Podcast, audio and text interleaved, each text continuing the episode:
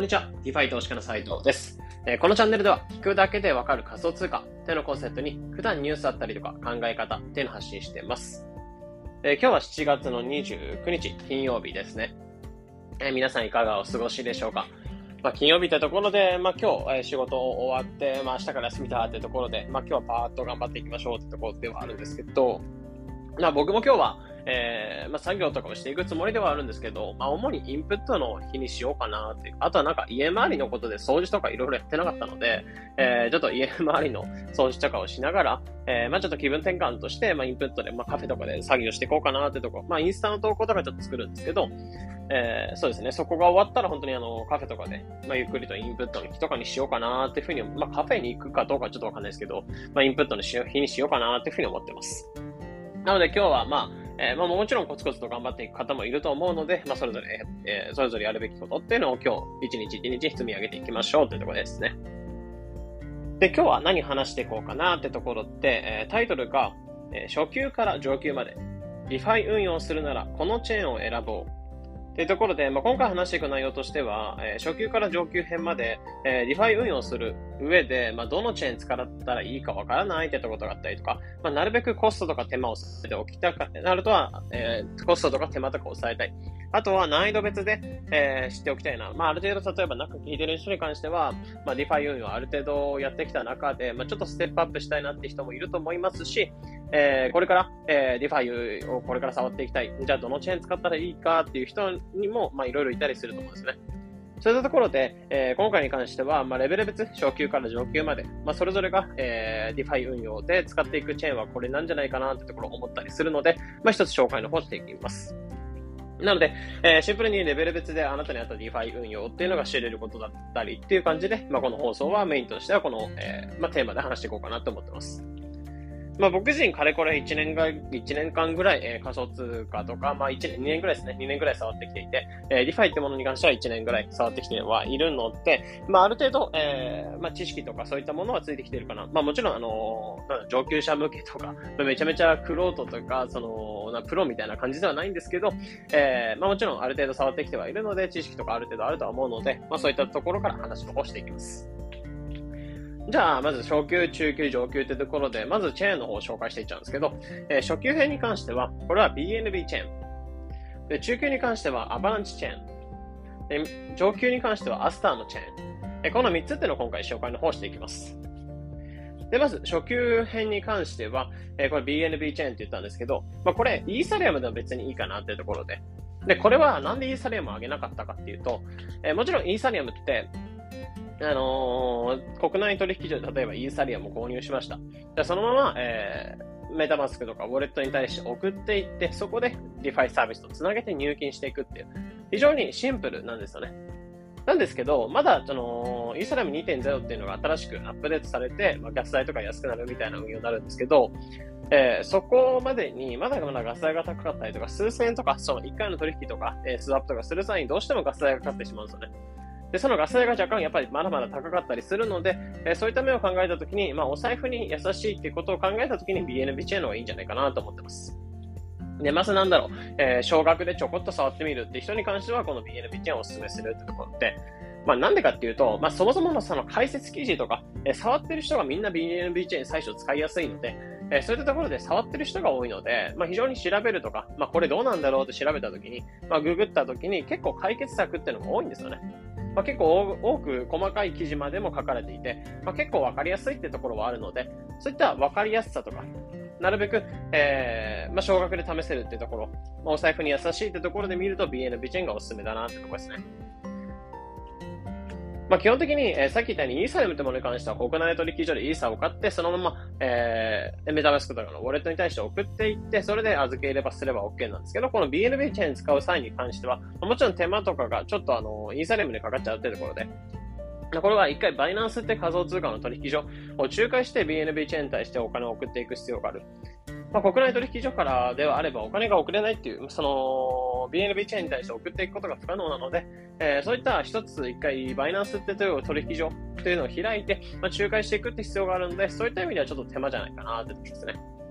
まあでもその手間っていうものも正直一回送金を挟んでいくとか、一回メールの送信回数を一回増やすだけではあるので、えー、そんななんだろう、安い取引とかできるって考えれば、まあ、全然あの手間ではないかなと思うんですけど、まあ、そういったちょっと手間がかかるよってところではあるので、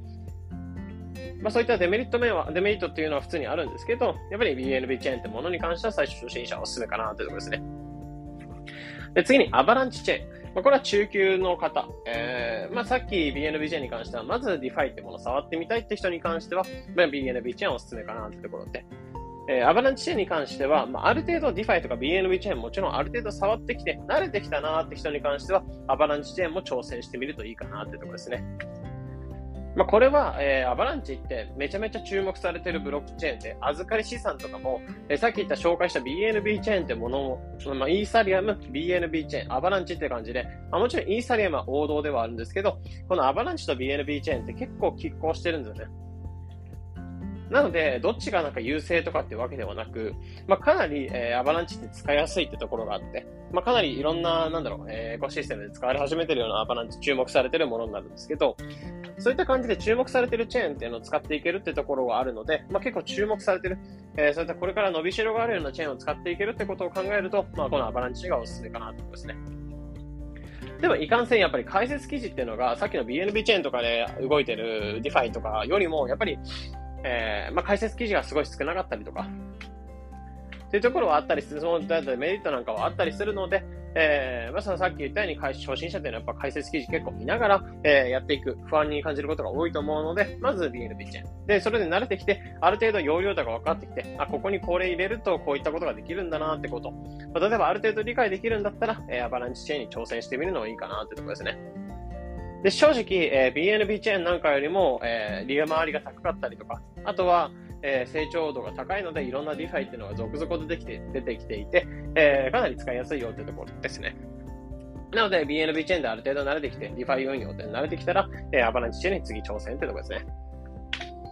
で、最後、アスターってところ。まあ、これは、えー、今年のいちがつぐらいからメインネットが公開されて、えー、動いている、まあ、注目のブロックチェーンになっていて、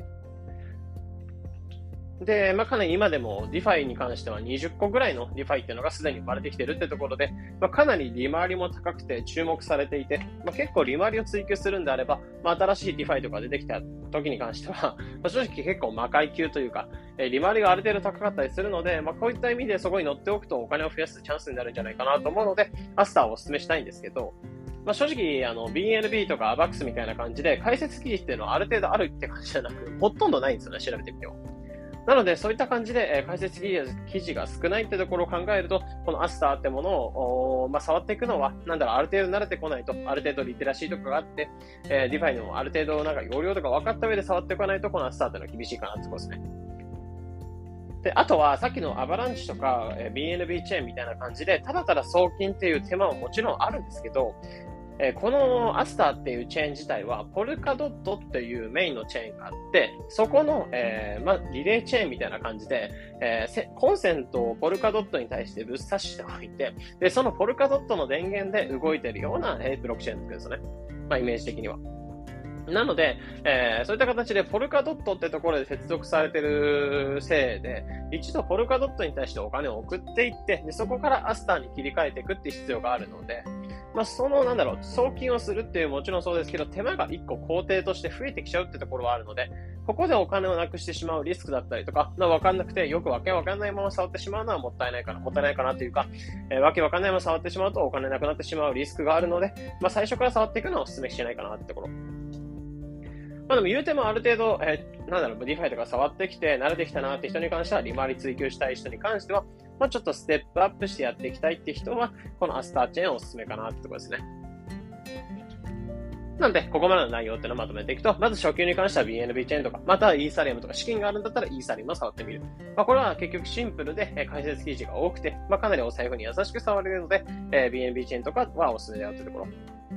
で、アバックスに関しては、アバランチに関しては、まあ、これは解説記事っていうのは少なかったりとかするんですけど、お財布にもちろん優しく触れたりとか、かなり注目のチェーンではあるので、まあ、ちょっと DeFi 運用に慣れてきたら、このアバランチチェーンを触ってみるのもありかなってところ。で、最後、アスターというところに関しては、まあ、かなり今年のいちがつぐらいから、えー、新しく出てきたチェーンになっていて、えー、かなり注目度が高くて、えー、ディファイっていうのも少なかったりするんですけど、えー、他に比べると少なかったりするんですけど、続々と新しいものが出てきてるんで、まあ、この新しいものってものに関しては、まあ、かなり利回りが追求できるっていうところはあるので、えー、お金を増やしたい人に関しては、まあ、ちょっと難しかったり、まあ、送金したりとか手間がかかったりするっていうデメリットはあるんですけど、まあ、ある程度他のものを触り慣れてるんであれば全然遜色なくできちゃうって感じではあるので、このアスターもチェーンも試してみるといいかなってところ、まあ、この ビーエヌビー、アバランチ、アスターっていうみっつを今回紹介の方していきました。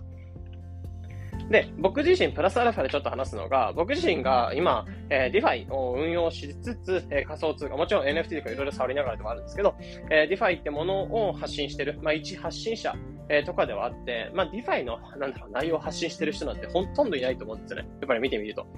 で、ところで、まあ、それでも結局金融っていうのは新しい金融、まあ、今までの金融っていうのをぶっ、まあ、ぶっ壊して、まあ、言葉悪いですけど、ぶっ壊して、新しい金融、既存の金融を潰した上で、えー、まあ、分散型、なんか仲介役を介さないような、まあ、新しい金融の形を構築してくれるのが、えー、DeFi になっていて、まあ、例えば エヌエフティー というのを預けて エヌエフティー 担保にお金を借りるってことが技術として出てくる。まあ、これ結局、えー、まあ DeFi ってものがないと実現しないってところなので、まあ、僕自身はやっぱりこの DeFi ってものの、えー、まあ、将来性とかそこら辺に期待しつつ触ってるって感じなんですよね。なので、もしこれから DeFi 発信とか、DeFi に興味を持って、まあ、それについても発信していきたい。まあ、仮想通貨の発信もしていきたい。僕自身ブログとかでも発信してたりするので、その発信者が意識するんだったら、えー、こういった人、こういうターゲットに対して、このみっつのチェーンとかっていうのを紹介していくといいかなってところ。これは一応いちねんかんぐらい発信してきて、肌感覚的に、えー、いいねとかリツイートとかつく数とかを肌感覚的に見てきて、えー、まあ、それぞれ、まあ、チェーン、それぞれのチェーンに関してはこういった観点で紹介していくと結構反応取りやすいよってところを思ったりするので、プラスアルファ、まあ、雑談めいた話、雑談のように聞こえてしまうんですけど、まあ、プラスアルファで話していきます。で、まず、えー、ビーエヌビー チェーン、まあ、初心者向けに関しては ビーエヌビー チェーンを紹介するといいよってところ、まあ、もちろんご自身が触っていくってところはあるんですけど、えー、初心者向けに関しては、えー、ビーエヌビー チェーンを触っていく。で、この ビーエヌビー チェーンとか、例えばパンケーキスタップとかの、えー、レビューとかしたりとか、まあ、今、今更からと思ったりするんですけど、パンケーキスタップのレビューとかして、エスエヌエス とかにアップすると結構、やっぱりみんなパンケーキスタップで DeFi となったらパンケーキスタップだよね、みたいな感じで、えー、気になってたりするので、えー、そういった感じで反応は結構多く取れるって感じですね。で、次に、えー、アバランチですね。まあ、これは中級者向けに発信していく感じで、まあ、結構やっぱりパンケーキスタップってものを知ってるくらいの人からすると、アバランチのブロックチェーンで動いてる DeFi ってどんなものがあるのってところ分かんなかったりするので、でそこを発信してあげると、まあ、結構、あ、こういったブロック、えー、DeFi もあるんだってところ、まあ、こういったブロックチェーンなんかもあるんだってところを知ってもらえるってところもあるので、まあ、知識の共有って面で、でもこれ結構ちょっとアバランチの発信とかに関しては ビーエヌビー に比べるとやっぱりちょっと少なめかなってところ。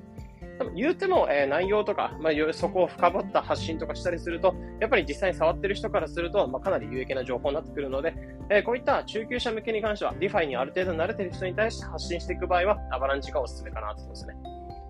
で、最後、アスターってところ。まあ、これは正直反応っていうのが、まあ、取りづらいというか、えー、アスターっていうブロックチェーン自体があんまり知られてないっていう、まだ、えー、注目度は高いんですけど、えー、多くは知ってないっていう感じでは、本当に一部が知ってるって状態ではあるので、えー、こういった新しいチェーンが出てきたよ。新しいもの好きとか、えー、ある程度 DeFi とか触ってきて慣れてきて、えー、利回りとか追求したい。えー、なんかちょっと手間かけたいとか、えー、ちょっと一工夫してみたいって人に対して、まあ、結構上級者に対して、このアスターチェーンっていうのを紹介してあげる。この、えー、初級、まあ、僕自身が今話してたような感じで、初級に関しては ビーエヌピー とかのパンケーキスタップを紹介していく。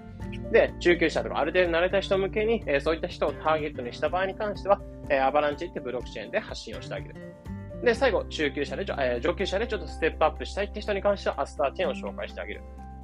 まあ、このみっつのチェーン店の紹介し方、まあ、それぞれ訴求するターゲットとか変えた上で、まあ、いろいろ記事とか書いたりとかで、まあ、紹介してあげることで、まあ、それぞれフォロワーさんとか、えー、価値を提供していけるっていうところはあると思うので、まあ、ここも一つ参考として、まあ、あのね、言ったようにやっぱり初級編とか、そこら辺の方が、えー、反応正直取りやすいっていうところはあるんですけど、反応ではなく、やっぱ深い反応というか、まあ、深いフォロワーとかも増やしていく上で、やっぱ上級編の発信なんかも、まあ、していくといいよってところなんかも今回紹介していこうかなって思ってます。なので、えー、今みっつのチェーンというのを紹介して、まあ、もちろんそれぞれのレベルに合った運用を触っていくのも OK なんですけど、やっぱり発信していく上ではそれぞれのターゲットもしっかり定めつつ発信していきましょうというところで今回シェアの方をしていきました。まあ、参考になれば幸いです。えー、このような形でこのチャンネルでは仮想通貨についてできるだけ分かりやすくお伝えしております。日々の情報収集やトレードにも役立ててください。えー、また無料で先日ゼロから ディファイ 投資家になれるメルマガっての発行をし始めました。ありがたいことに、まあ、告知とか全くしてないんですけど、このポッドキャストとかでしか発信してないんですけど、えー、ありがたいことに、まあ、登録者っていうのがひゃくごじゅうめい、えー、いたって感じで、まあ、本当になんか何も告知してない、なんでこんな増えてんだなと思ったんですけど、ひゃくごじゅうめいぐらい、えー、増えたってところって、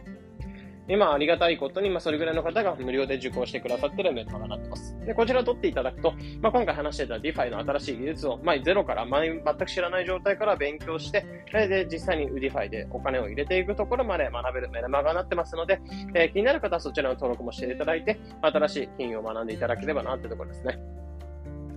っていうところで本日の配信、これで以上になります。良い一日を。